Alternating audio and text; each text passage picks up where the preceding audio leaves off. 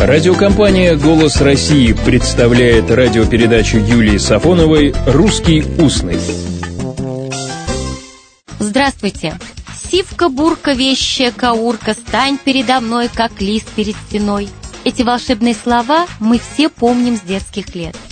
Сказка «Конек-горбунок» не только детская, но и с другой точки зрения студенческая, потому что автор ее, Петр Павлович Ершов, написал сказку, будучи студентом философско-юридического факультета Петербургского университета. И в ту пору ему еще не было и 20 лет. С 1836 года, после университета, Ершов учительствует в Тобольске – а когда в 1862 году вышел в отставку, то пенсию выхлопотал только спустя два года помощью своего бывшего ученика Дмитрия Ивановича Менделеева.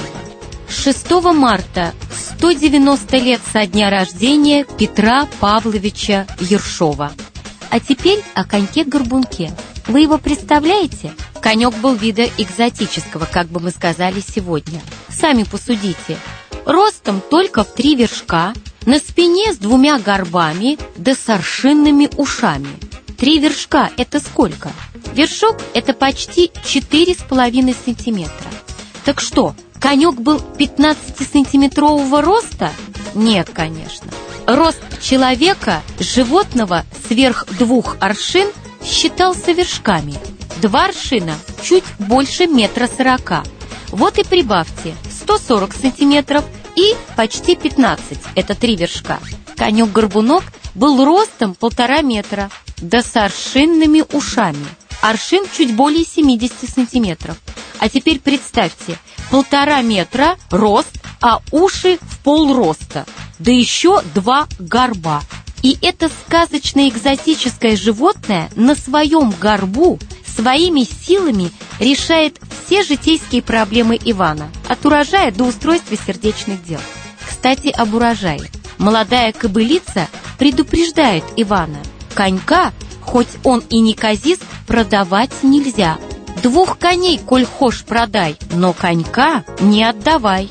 Ни за пояс, ни за шапку, ни за черную, слышь, бабку. В общем, ни за какие бабки конька-горбунка продавать нельзя.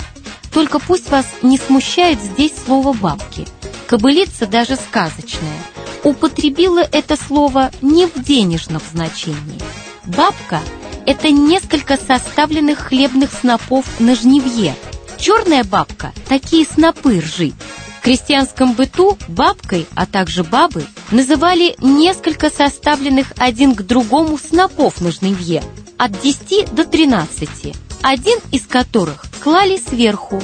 Издали такое сооружение действительно напоминало русскую бабу в сарафане, поэтому и называлось бабками.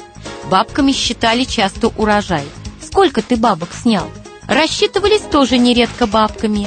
Некоторые ученые полагают, что именно это значение слова «бабки» легло в основу жаргонного «бабки – деньги». Слово «бабка» в значении «снопы» отмечено и в академическом словаре русского языка. Так что сколько ты бабок снял, это сегодня в русском устном значит сколько заработал денег, а в русском устном крестьянском это вопрос об урожае. Правда, как и прежде, так и сейчас бабки – это вопрос достатка. Вот так, без бабок и без барышень никуда. Всего доброго, добрых слов и добрых встреч! «Русский устный» – программа Юлии Сафоновой.